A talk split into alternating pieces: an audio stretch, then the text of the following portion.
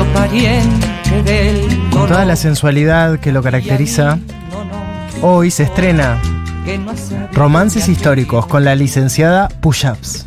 Hola, gracias, Luqui, por la presentación. No, igual esto es muy serio, ¿eh? Lo- Sí, esto es totalmente serio. intelectual lo que vas a hacer. Porque el amor es serio, a veces. Mm. Bueno, eh, como dijo Lucas, iba a llamar eh, Amores Históricos, y pasó a llamarse Romances Históricos, creemos que Está bien. es mejor, Sí, ¿no? vale, vale. Me Eleva- gusta- me eleva gusta la la, vara. palabra romance y además estamos románticas, así que vamos a, hablar, vamos a hablar de amor y además si todo está tan horrible, vamos a amar, vamos a amar de amor. Bueno, les voy a traer en esta columna semanal eh, historias de amor que tengan que ver con personajes históricos. Porque Hermoso. no sé si les pasa, creo que es algo medio mío, pero yo soy como cholulo de personajes históricos. Sí, ¿Te pasa? sí, claro. El gabinete mío casi. Ay, eso. ¿el de hoy? No, no, no. Ah, hoy no tiene general. No hay amor en el. Dios, tenemos la misma Hoy columna. justo hago un gabinete de romances, ¿no? de romance entre. eh, por ejemplo, la serie de Fito Páez, a mí lo que, no sé si la vieron, que la vio Sí. mucha Sí, gente, a mí sí. lo que me gustaba era ver tipo Charlie, Fito, que entraba Fabiana Cantilo, que estaba Spinetta, Claro. Cecilia Rothko, como me gustaba ver como esos personajes que me parecen históricos, que ni sabía quizás que estaban haciendo historia, qué pasaba entre ellos. Como, Claro, verlos como en, la, en la, lo cotidiano. Sí. Un poco. Sí, Mm. me gustan esas cosas. Y lográs investigar y sacar cositas así. Y entonces me puse a investigar un poco para eso, para contarles una relación de amor entre Frida Kahlo, que seguramente la conocen. Sí. Sí, porque hay muchos mates estampados. Eso iba a Sí. decir, gracias, gracias amiga. Bueno, Frida Kahlo, que seguramente la conocen por remeras, mates, pins, Por Palermo, estampas, por por Palermo. Palermo. Almohadas. Por eh, murales fit y con las cejas, eh, ¿cómo se dice? Se ahora? junta. Sí, pero, pero en Palermo la depilaron, en Palermo le hicieron... ¿En serio? Sí, sí, sí, Sí. porque era demasiado disruptiva. Bueno, Frida no es ni una remera ni un mural de Palermo. Así, eh, pero comparte con el Che Guevara esta cosa icono pop de estar en las remeras y con él también comparte su ideología comunista, ¿no? Que es algo de Frida que nunca se nombra o se nombra como si fuese un decorado. Eso no vende en Palermo. No vende en No, Palermo. no vende para es nada. como que mm, mala vibra. Hay como dos o tres frasecitas de ella que siempre. Sí, que siempre se usa. Las Sí. alas para Eh, volar. sí. Para- ¿Para, qué para que quiero? ¿Para ¿Para qué quiero pies si tengo alas eh, para volar? Claro, porque Sí. tuvo accidentes Qué eh, bello. Muy, muy profundo. Además son frases que le gustan muchos a muchas personas hasta que se enteran que es... eh, Mi hermana, que vota a mi ley, pero después al toque pone, postea eso. Pero tiene un mate con esa frase. Sí, sí, sí, sí. Bueno. ¿A quién votaste? Ni idea, pero idea, no tengo pero- alas, pero tengo piernas. Pero le rezo a Frida. Bueno, y Frida eh, sí se sabe porque es como más eh, popular eso, es que estaba casada, iba y venía con Diego Rivera, que era otro muralista mexicano, eh, comunista también, ¿no? Bueno, esa historia se sabe bastante, hay versiones más, más románticas, más cliché, otras más, más duras y demás, pero no me voy a detener tanto en el amor de ellos dos, sino en el amor de Frida, que retomamos era artista plástica y además participaba activamente del comunismo. Eh, en un momento se cruza con León Trotsky, que quizás este, no sé si lo conocen tanto, sí por el apellido, por Claro. imagen, pero no es tan icono pop, porque justamente es uno de los que generó la revolución rusa, con lo cual no lo tenemos tanto en mates, remeras. Claro. No. Depende, quizás Depende si del militas en la izquierda, sí. Claro. Lo que más tenemos cerca es del caño, por ejemplo. Claro. De Trotsky tenemos Bueno, más Trosco. Una Claro, de las cosas que me pasó tratando de armar la columna es que, bueno, alguna información la quería buscar en YouTube y era imposible y ahí entendí un poco también cómo nacen los libertarios. Porque buscas información en YouTube, crees que sabes y de repente hay cualquier persona diciendo cualquier Claro, cosa. sí. Pibitos que tienen 11 explicándote quién es León Trotsky te dicen, bueno, un señor viejo que no sé qué hizo. Bueno, bueno, así que no fue tan fácil. Pero bueno, entonces le, le pedí a una amiga que se llama Natalia Boca, que es eh, historiadora, que me tire algunas, algunas puntas porque militó como 15 años en la izquierda. Dije, ¿me, me contás un par de cositas de Trotsky para poder comentar en Yo relación a que eso? soy muy kirchnerista. Yo que soy muy kirchnerista, Claro. perdí esa materia. Bueno, eh, también así presentándolo rápido, pero eh, eh, participa de la Revolución Rusa y lo que tiene es un lugar muy fuerte porque maneja el ejército rojo. El ejército rojo era un ejército de revolucionarios, él idea toda esa estrategia, no me acuerdo acá, no tengo el número, pero eran como 2 millones o 4 millones de personas, y le ganan al ejército blanco, que era un ejército formado por monarquía, burgueses y otros estados europeos que no querían la revolución rusa. Eh, no es dato menor, la revolución era totalmente una revolución, eh, expropiación de tierras, eh, reforma agraria, eh, aborto ya en ese momento, crianza colectiva de los hijos, bueno, un montón de cosas que daba vuelta a un orden que era monárquico. Bueno, León Trotsky era parte de esto, pero cuando fallece, espérenme un segundo, cuando fallece Lenin, lo que pasa es que se disputan el Partido Comunista entre Trotsky, no puedo creer lo que estoy explicando acá, entre Trotsky Sí, sí, sí, y. Stalin, ya vamos Es, avanzando. es, es es, esto es impensable. No, no, no, yo- Tantos que dicen comunista, comunista bueno, Bueno, empiezan las bases para claro. el próximo comunismo. Y bueno, se pelean entre estos dos y si alguna vez no supieron más o menos quién era quién, la síntesis un poco es que Trotsky era comunista de izquierda y Stalin era de derecha. Claro, Y y, lo- no- y se nombra, eh, nombrarlo bien porque Stalin. después van a pensar que es el termo y todo eso. No, no, es Stanley, Claro. que es de derecha también y es una familia de este país, sí, sí. sino que es Stanley. Bueno, cuestión que gana la disputa el ala de derecha y lo persiguen a Trotsky y Trotsky por un decreto no es más ciudadano de la Unión Soviética y tiene que escapar. Por un decreto, mira. sí, por un decreto. Sí. Una coincidencia. Una coincidencia. Bueno, y también una de las cosas que, que advertía a Trotsky, eh, a Stalin, era que se podía volver una casta, que como estaban manejando el comunismo, se podía burocratizar, volver una casta, alejarse del pueblo y generarle mucho dolor. Entonces, tiene que escaparse, va de un lado para el otro, hasta que Diego Rivera, había una camarada mundial, porque se buscaba que el comunismo sea un movimiento mundial, lo invita a alojarse en México, Mm. ¿En dónde? En la Casa Azul de Coyoacán. No sé si la conocen, si la vieron Sí, por sí, fotos, sí, si fueron. Bueno, una casa hermosa donde vivía Frida y Diego. He ahí que, he ahí, Ah, este aquí. est- esto, perdón la licencia, pero es muy parecida a la relación de mis padres que invitaron al sobrino y pumba. ¿Qué? Ah, Claro, ahora después, ahora después Ahora lo van a cuento, pero. la historia del comunismo de pero como familia. que lo invita a su casa y, y hace otra Lo revolución. invita en esa casa. y le dice, se viene la revolución, lo invita a la casa, no puede ir a buscarlo, llega en barco escondido, Trotsky con su esposa, que no era su esposa, pero era su pareja, Natalia, llegan y eh, lo que cuentan es que Trotsky la ve a Frida, vestida, súper colorida, tenía 29 años ella y él 58, él venía con su esposa de toda la vida, la que le bancó el exilio, esto, lo otro, la militancia, todo, y aparece Frida, Pero no tenía 29 pero años. no tenía Claro. 29 años, No eran los colores, no era era- la edad, chicos. Claro, También, era la edad. Y además su esposa, eh, bueno, eh, venían de Rusia, frío, austeridad, y estaba Frida, colorida, joven, Con el bronceado natural. Claro. Playas Insistimos- mexicanas. playas mexicanas. Bueno, Hay- se insiste mucho en el contexto, más no en la edad, pero bueno. bueno. El calor, el frío de un lado, Los 29 los 29 años. Y bueno, eh, lo primero que hacen, se van a la Casa Azul, viven más o menos dos años ahí y empiezan a coquetear Frida. cuatro viven y ahí. León. Viven ahí los Ah. cuatro. Eh, Diego y Frida tenían otras casas más, así que capaz iban y venían, pero sí, y Frida ya estaba con menor movilidad, así que se quedaba bastante ahí.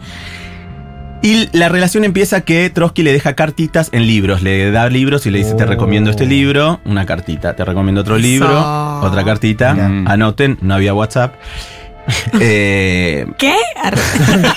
¿Cómo? ¿Pero en qué no se año es conocieron esto? por aplicación. Y, eh, y hablaban en inglés porque la pareja de Trotsky no sabía inglés y ya hablaban en inglés y dicen los guardias porque tenía que haber guardias de seguridad y demás porque él estaba siendo perseguido para lo querían asesinar a Trotsky. Así son los comunistas, hacen los pobres, pues hablan en No inglés, sí, tienen tienen 40 guardia. casas. No, y la casa de ella, ¿quién la pagaba? La nuestra. la nuestra. Bueno, y, y, y hablan en inglés y según estos guardias que dieron algún testimonio, decían que ya se notaba que se estaban tirando onda. Nadie sabía hablar en inglés, pero todos Pero entendían. claro, Claro. Ja, ja, ja, ja, Es universal. ¿Y dónde son los encuentros entre Frida y León? En la casa de la hermana de Frida, que se llama Cristina. Se empiezan a encontrar asiduamente en esta casa y hay una versión que era una forma de venganza. Esto no sé si es así, puede ser una lectura de quien lo escribió, pero hay una forma de venganza de Frida porque Diego, que los dos tenían una pareja, podríamos decir abierta, tenían relaciones con otras mujeres, Frida con mujeres y varones, eh, la engañó con la hermana, ¿no? Diego, Ah. Que no se sabe si es un engaño, o sea, si Parece que este sí fue engaño, como que Porque este dolió, no fue hablado. el acuerdo era hasta, che, familiares no. claro, el acuerdo Ah. era con mi hermana, no. Con mi hermana. no. Claro. Y se metió con la hermana. Y bueno, Frida usa la casa de la hermana para tener relaciones con Trotsky. Bueno, parece que el amor crecía desmedidamente. Frida le hace un autorretrato de ella, se lo da. él lo pone en su. En Es mandarte una nude, eso. Lo manda a le mandó Estación una Carranza nude, y le lo mandó pusieron. Una nude, y esto es en la casa donde también está Diego Rivera, con lo cual todo ya Lo era ve, cada ve, vez claro. más Claro. obvio. Mm. Sí.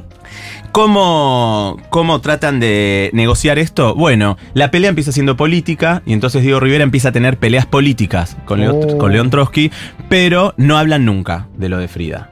Claro, empiezan lo a- corre por otro Sí, lado. lo Claro. corre. La pudre por otro La lado. pudre por otro lado, eso, esa tensión empieza a crecer cada vez más. Y eh, en un momento ya la pelea se volvió, Diego se volvió, Diego Rivera se volvió estanilista, que era el que había echado y el que estaba persiguiendo a muerte.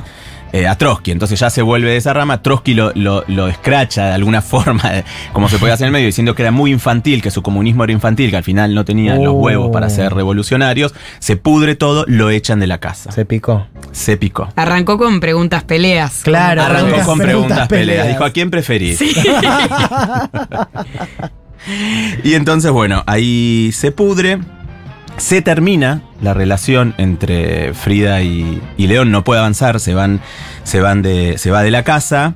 Y cuando se va de la casa, para el Día de los Muertos, Diego Rivera le regala una calavera a León Trotsky que decía Stalin, ¿no? Que era su Oh, enemigo, se la ah, manda. che, no. ya todo se estaba poniendo. No, Carmen y Moria ya. Sí. Dale. Era Carmen y Mori. Sí, sí, pero No, terrible.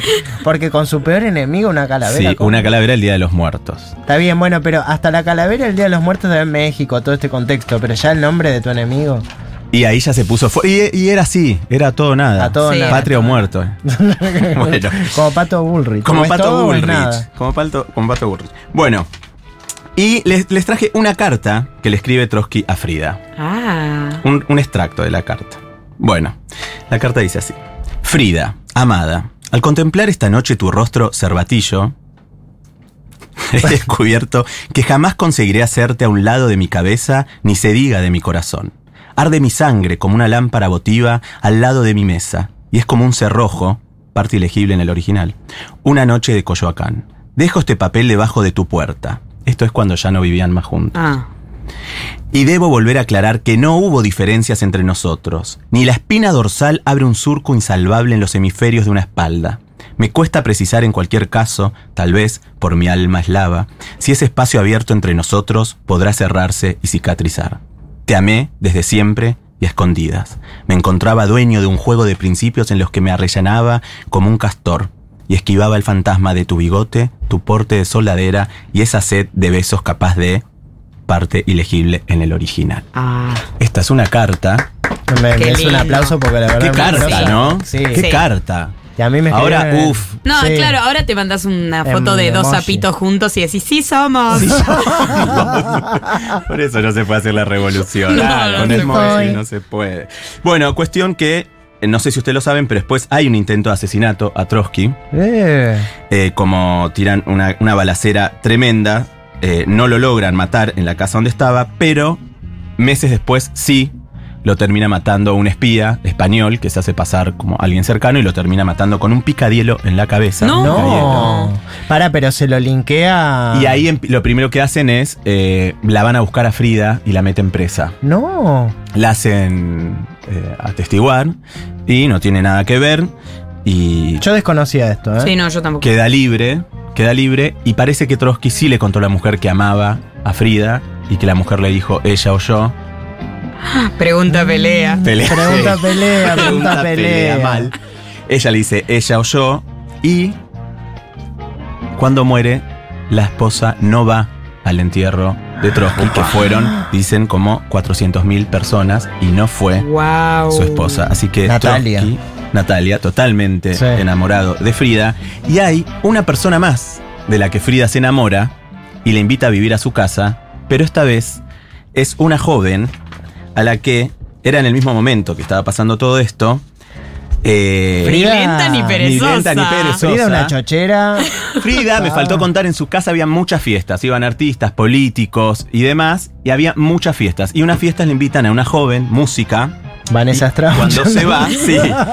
Frida escribe una carta a un amigo que la trajo y le dijo lo siguiente. Hoy conocí a Chabela Vargas. Es extraordinaria, eh, extraordinaria lesbiana. Es más, se me antojó eróticamente. No sé si ella sintió lo que yo, pero creo que es lo bastante liberal, que si me lo pide no dudaría un segundo en desnudarme delante de ella. ¿Cuántas veces se te antojó algo así? Ella, repito, es erótica. ¿Acaso es un regalo que el cielo me envía? Wow. Y ahí Hermoso. tenemos las palabras de Chabela, que le responde a Frida. Calo. Oh.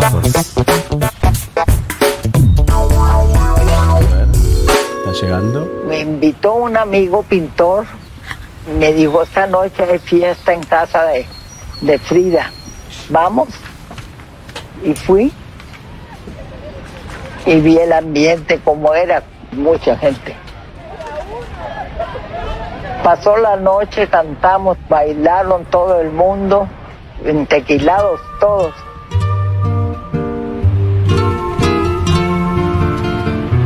Fue un deslumbramiento al verle la cara y los ojos, pensé que no era un ser de este mundo. Sus cejas juntas eran una golondrina en pleno vuelo.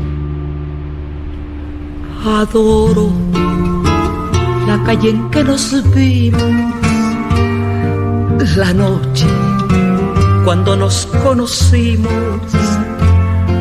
Adoro las cosas que me dices, nuestros ratos felices, los adoro, vida mía. Adoro Sin tener todavía la madurez de la, de la mujer en mí, era muy niña. Sin embargo, presentí que podía amar a ese ser con el amor más de entrega del mundo, el amor más atado del mundo. Y me muero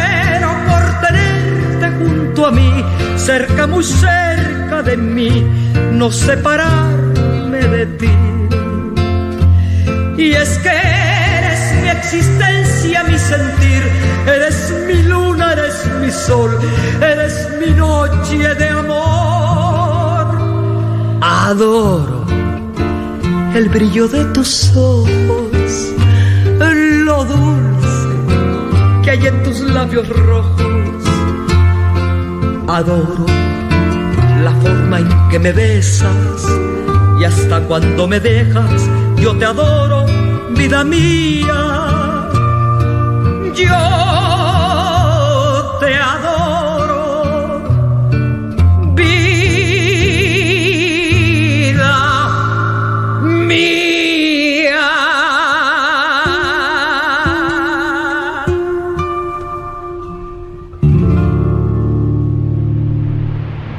En las mañanas cantaba, quizá no, no para ella, sino cantaba mi, mi libertad en el amor.